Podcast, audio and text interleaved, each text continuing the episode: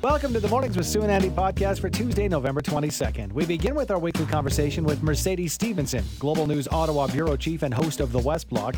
This time out, Mercedes brings us details on her interview with Ukraine's Deputy Prime Minister, including a discussion surrounding what the Ukrainian people need right now from their Western allies. Next, Prime Minister Justin Trudeau expected to testify this week at the Emergencies Act inquiry. We speak with Professor Michael Kempa from the Department of Criminology at the University of Ottawa for the latest on the inquiry, now into its final week. According to a new survey, 70% of millennials say they may never be able to retire comfortably. We get details on the survey from Julie Petrera, senior strategist from Edward Jones Canada. And finally, bars in Calgary have been given the green light to serve breakfast booze for World Cup week. We catch up with Ernie Tsu, president of the Alberta Hospitality Association, to see what sort of an impact the move will have on the hard hit hospitality industry. On this week's episode of the West Block, host and Global News Ottawa Bureau Chief Mercedes Stephenson sat down with Ukraine's Deputy Prime Minister. They talked about what life is like right now for the people of Ukraine and how this situation may and hopefully will soon come to an end. Mercedes joins us now to talk about the conversation. Hello, Mercedes. Thanks for being with us. Hey, thanks for having me. Appreciate your time. What was that conversation like? Must have been a little bit bittersweet to hear about the plight of the people who are living in that country. Yeah, it, you know, just incredible to hear from someone who just come out of that war zone um, and who's just so incredibly composed and brave and articulate and clear-eyed um, about what she wants for her country. Um, and uh, she's um, this just incredible force. Like so many of the Ukrainians who I met uh, when I was on the ground there, what, what struck me was the stoicism uh, at the same time the, the, the kindness that we would experience that we people consistently trying to feed us. We're in the middle of a war zone, uh, and they would be trying to share their food, and we were fine. We had we had lots, but the sort of like concern for others, the concern for their fellow Ukrainians. Um, there there weren't, you know, why is this happening? There was outrage and anger, but a willingness to fight. Um, and I think it's just been incredible to watch that fighting spirit. Um, and the deputy prime minister certainly embodied all of that. She was saying, "Look, uh, we we are willing to fight more. We want to fight more. We will fight for every last inch of territory." What we need from the West is weapons. What we need from the West uh, is awareness of, of what is happening. She she described it so powerfully. I thought as we've become used to living in the dark.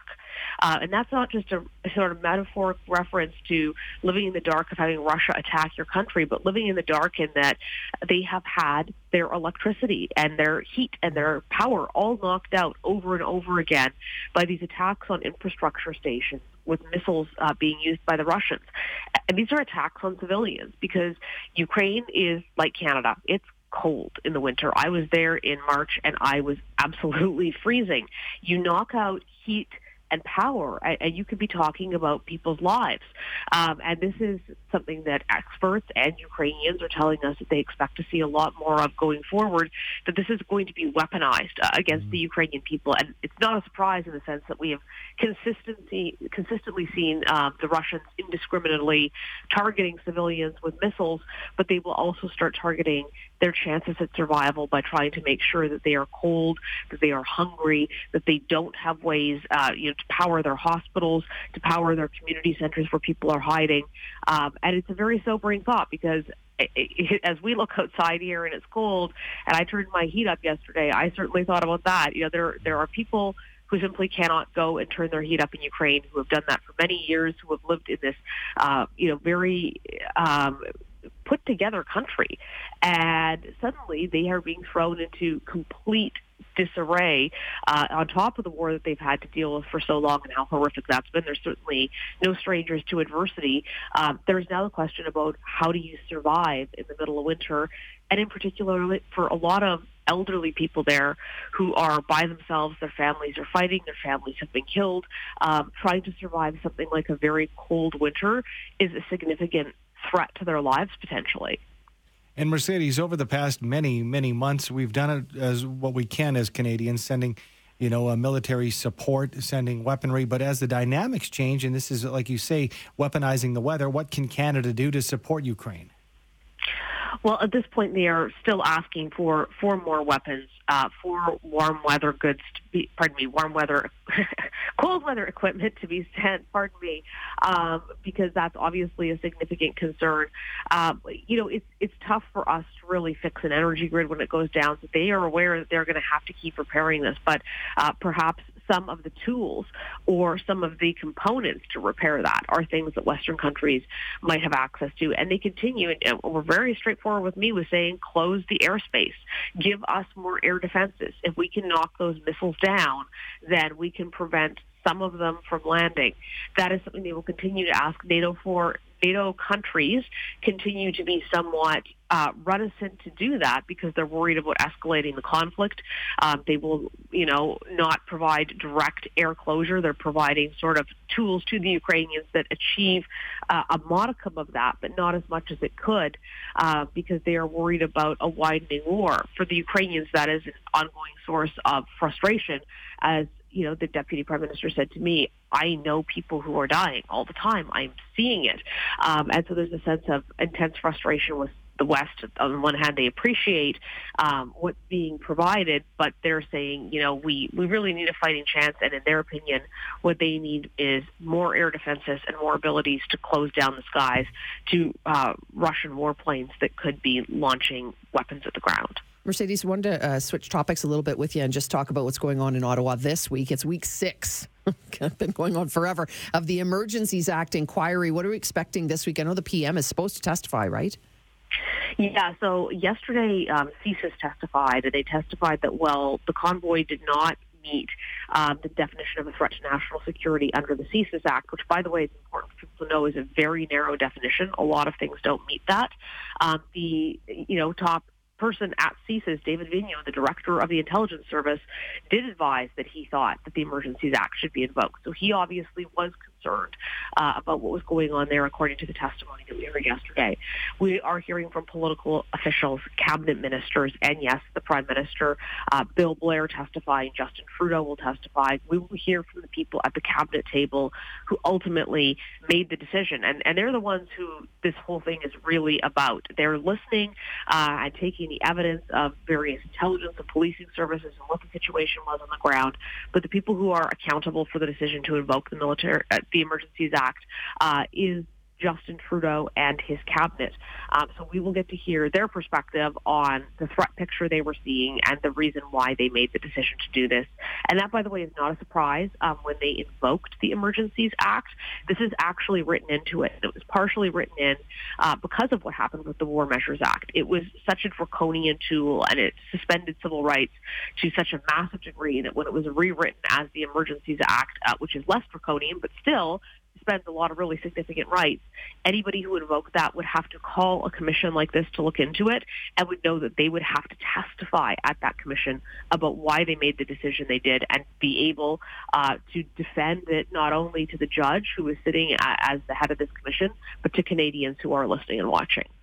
I wanted to get to this. Uh, it came down last week. I'm not sure how long it's been brewing, but the allegations of Chinese interference in the 2019 federal election is apparently going to be probed by parliamentary uh, committee now. However, I was shocked to see uh, earlier this week the Prime Minister Justin Trudeau saying that, uh, and I quote, "Let me be clear: I do not have any information, nor have I been briefed on any federal candidates." Receiving any money from China. Could it be possible that, that, that, uh, that this information did not uh, previously make its way to the Prime Minister's ear, Mercedes? Well, I mean that's that's what he's saying. Um, we will continue to report on this. Uh, the, the wording that he used was not the exact same wording that was in the Global News article where we talked about uh, a clandestine network. Um, and of course, we reported that the prime minister and his cabinet were briefed uh, on elements of this. And, and I would really encourage um, your listeners, if you're curious about this, to go to globalnews.ca, read that story in detail. Sam Cooper, who's the person who broke it, has um, put out an update on that. He makes it very clear exactly what we reported versus what the Prime Minister is saying.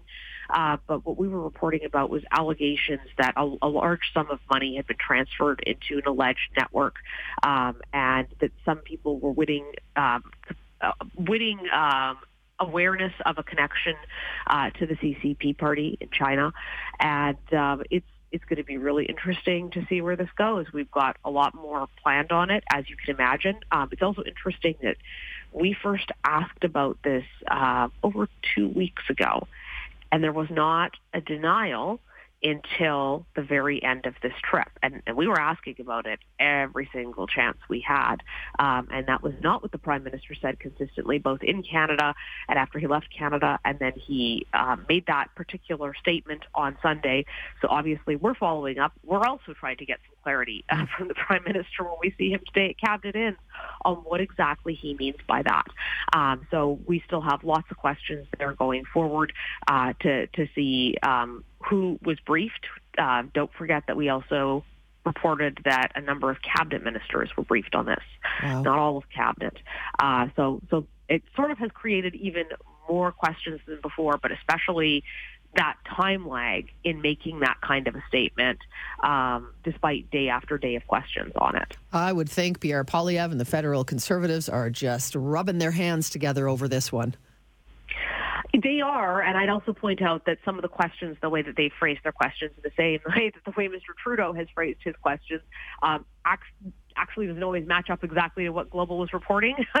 Shockingly, politicians use this uh, for their own attempts and, and, intentions, but it's going to be before the PROC committee today.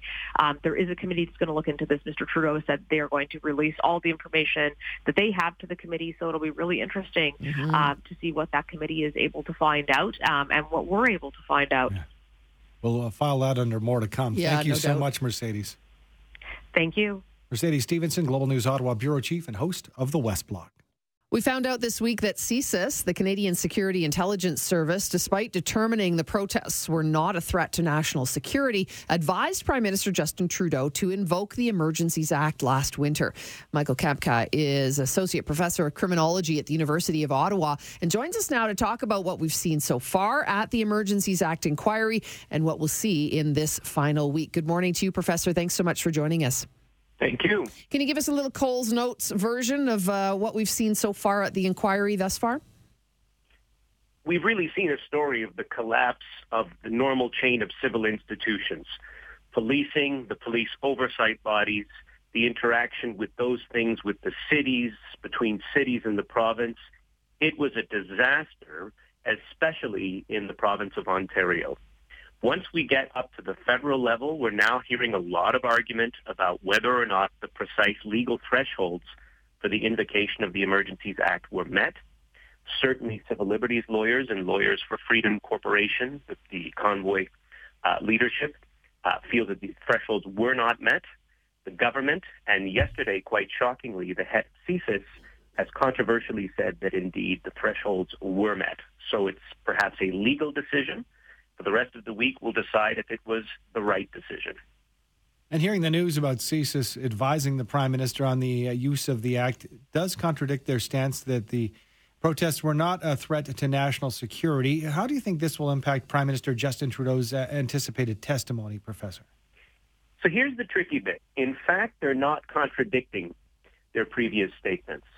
CSIS has said, for us, CSIS, we have a very high bar to meet in declaring something or a threat to the security of Canada. The government of Canada must use the same themes as us, but the bar is a little lower. So same themes, a lower bar.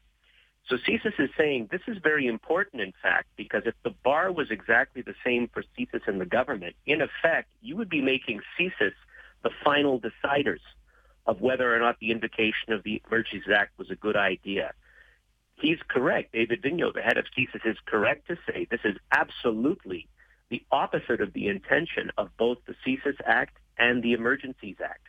He's simply saying we look at the same things, but the government is the final decider.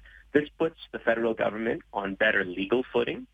I'm quite certain that Justice Rouleau, the Commissioner for the Public Order Emergencies Commission, will conclude that we've either just crossed that threshold or we're very close to it now, which puts the government on good legal footing. The question, though, as I'm saying, is just because something is legal doesn't necessarily mean it's the right decision. We're now going to dial in and say, what did you do with the Emergencies Act? What were the specific powers you slid in this time to deal with the situation? Did you go too far anywhere? What do we learn to fix everything so that we never end up in this position again? And Professor, you know, as we sort of look towards the end of the inquiry and what might come out of it, what what does that even look like? I mean, is it is it really just sort of, you know, whether we met the standards of of putting it into effect, or it, will there be something greater, sort of a, as a result of this that that can help moving forward? Well, within the extreme limits of time the commission has to finish its work by February of next year, they're going to go much further than just saying Justin Trudeau was right or wrong about in, evoking the Emergencies Act.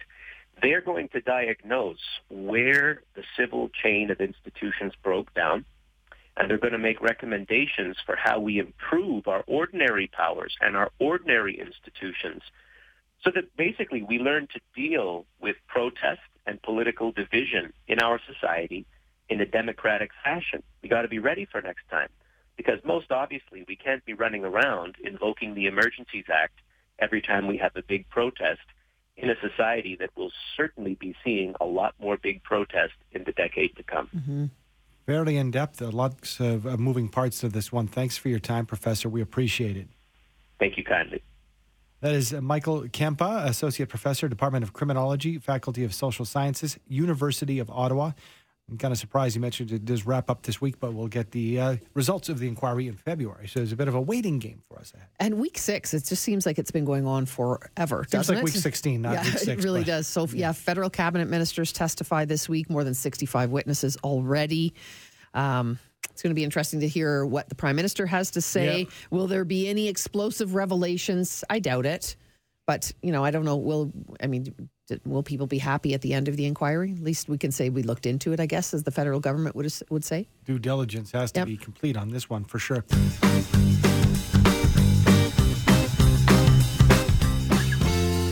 A new study shows that 70% of millennials are not saving enough money for retirement. The biggest obstacle for this group? The cost of living. We're joined this morning by Julie uh, Petrera, of course, Senior Strategist of Client Needs at Edward Jones Canada, to break down other obstacles and find out if there is, in fact, relief in sight for this group. Good morning to you, Julie. Good morning. So, of course, the cost of living high for all Canadians right now, Julie. So, why is it impacting millennials more so? Yeah, it seems to be impacting millennials um, and their ability to save for retirement. So, uh, the possibility is that they're just not prioritizing saving for retirement because compared to other generations, they feel that they're the furthest from retirement. Um, so they're choosing to um, spend money on things that are more immediate than something that they feel is further away, like retirement.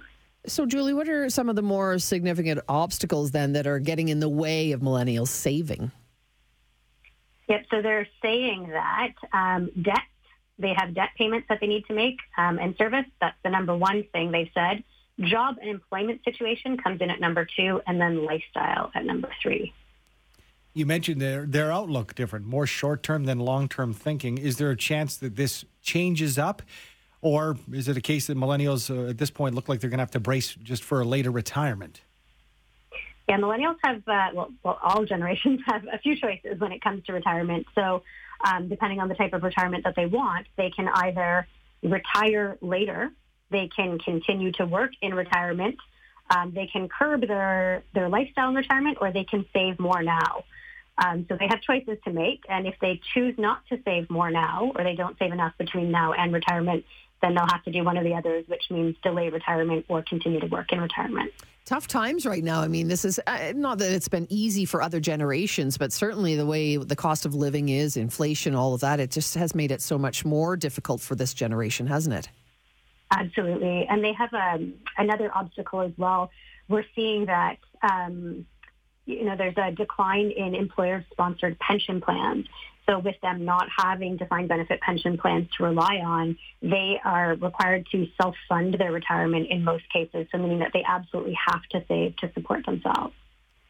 Julie, I think this is a little off the beaten path, this question, but I think a lot of us think as you get older and you're not a millennial, you might be in your uh, 30s or 40s or maybe even uh, your early 50s, think that it's it's too late to save for retirement. And I know I'm setting you up here for the for the question of the morning. it is never too late, is it, if you sit down with a professional? Mm. Absolutely not. It's about, you know, identifying what are your goals. um, you know, what, when, where, and with whom do you want to retire? What do you want to be doing? What do you want to be outsourcing? And from there, a professional can help you understand, you know, what is that going to cost? And what do you need to do between now and then, whenever then is, um, to, to get you on path, to get you on the right path to get you there. Thanks for the discussion this morning, Julie. Appreciate your time. Thank you. Thanks. Julie Petrera is a senior strategist with client needs at Edward Jones Canada, edwardjones.ca. Andy, I think it just, you know, doesn't matter what age you are, what generation you're a part of. We need help in in making sure that we invest what little we have, what yeah. large amount we might have for some that do, just to make sure that we have what we need moving forward, at least a helping hand anyway. Yeah, I mean, where are you? Where do you want to be? What are the steps you can take? All, however, like you mentioned, minimal. And what time? What time in your life do you start thinking about this? For me, a, a few right years now, ago, right now, whatever age you are, right at now, six forty six on a Tuesday. Yes, I I lost my job a few years ago. Well, I didn't lose it. I know where it is. They just didn't want me to come back. Right. Um, and as a result, I had to look hard at my future and pensions. Mm-hmm. Never thought about pensions until I was yeah. in my 40s and think, whoa, what, boy, I have to be concerned about this. Mm-hmm. Building a plan. You have, you have to go to a fancy, expensive advisor? No, you don't. You have to maybe have a family member or a friend. But, you know, putting it in the hands of somebody who knows more than you, because as we've talked about many times on this program, we got out of high school, and a lot of us don't know anything about investing so, in retirement. So true. And find out, you know, is it a, is it an RRSP? Is it a, you know, is it a GIC? Is it a LIRA? Is it Whatever it is, tax-free savings the account. More, and the earlier you can start, oh, and better off you is are. real estate the game to be in these days well, with some look of the higher at you. costs? You're like a financial mogul with your. I'm some kind of a mogul. You are. I'm more like a speed bump, Sue. They've said over the years. The time difference from Qatar to Canada means World Cup games are airing as early as 5:30 a.m. for we Albertans. Well, the province has given approval to bars to serve breakfast booze or alcohol early in the morning. Some restaurants though a little worried they may not have the staff for it. Joining us to talk about the entire situation is Ernie Tsu, the owner of Trolley 5 Brewery and the president of the Alberta Hospitality Association. Hi again, Ernie. How are you? Yeah, I'm doing well. I hope you guys are well too. For sure. Thanks so much for taking the time. I mean, good news, I'm assuming, to, to be able to serve early for those who want to get out and watch these games? Yeah, it's, it's great news for, you know, a lot of our local pubs too in the suburban areas that, um, you know, have had long time football, soccer supporters. So, uh, you know, any of those extra hours that can be utilized are, are, are much needed for sure. All right, your specific business, Trolley Five, going to be opening up as early as five thirty. we're not we're not opening up for uh, all the 5:30 games, but we'll be opening up for uh, some of the major ones for sure that we have um, you know a lot of reservations for. We've heard about staff shortages. It's been an issue for the past, well, coming out of the pandemic, so maybe a year or so, or and even beyond, I guess, through the pandemic itself. Is that a challenge that you're hearing? Is it at Trolley Five and other places to to staff for the extended hours and just staff for regular hours? Uh, we've been pretty blessed here. We have a lot of post-secondary athletes working here, so we've been able to work with their schedules. But uh, the industry itself, yeah, has been very short. The Bow Valley area, uh, Banff, Canmore, still struggling to get uh, you know full-time staff out there for sure. Um, but you know, for the most part, um, we're seeing a lot of resilient hospitality workers. You know, put in the extra hours uh, to to get some of these great locations open for World Cup. Can you give us an idea? Because I uh, appreciate footy. I call it soccer, Ernie, to be honest with you. I appreciate soccer. I appreciate the sport. I understand how large it is worldwide. But just how much of a crowd comes out for an early game, for example, oh, in Calgary? Get a chance, follow um, Dorset Pub, which is uh, these guys opened up like just after the pandemic. So get on them. And, and uh, they're an English pub. And right away for the first England game, they're full. So uh, it was great to see those posts on social media. It's great to see, you know, uh, people getting out and supporting their countries. Okay, so you know, restaurants, the hospitality industry as a whole, Ernie, still recovering. Is it an opportunity to help speed things up? Is this always, you know, I know some people kind of say it's not a good idea to be serving alcohol early, but is it a good thing to be able to do anything to get things moving? Absolutely, yeah. Any chance um, any of the restaurants across the province can utilize these extra hours or, or extra business to, you know, fight back from the last two years of the pandemic, um, it, it's much needed for sure. Let's talk about you know the pandemic and uh, you know moving ahead as far as getting some distance from it. Uh, how? What percentage do you think we can say we are back to, to where we were before pandemic? Can you put a percentage on it? Well, we can't put a percentage on. it. I mean, we can we could definitely say that it's great to see the public back out, uh, socializing, back you know, their local restaurants, local pubs. Um, it's great to see our live music scene come back mm-hmm. and be able to support our local musicians. So, you know, on if a percentage in the live music industry, I'd say back to 100%. Yeah. You know, those musicians hadn't played for, for two solid years. So it's, it's great to see our local musicians get back out on the road as well. Good news all around. It sounds like uh, we're, we're, recuperating. We're, we're coming back to it, and uh, we're grateful for you joining us again, Ernie. Thanks. Yeah. Thank you very much. Appreciate it. Ernie Tsu, owner of Trolley 5 Brewery and president of the Alberta Hospitality Association.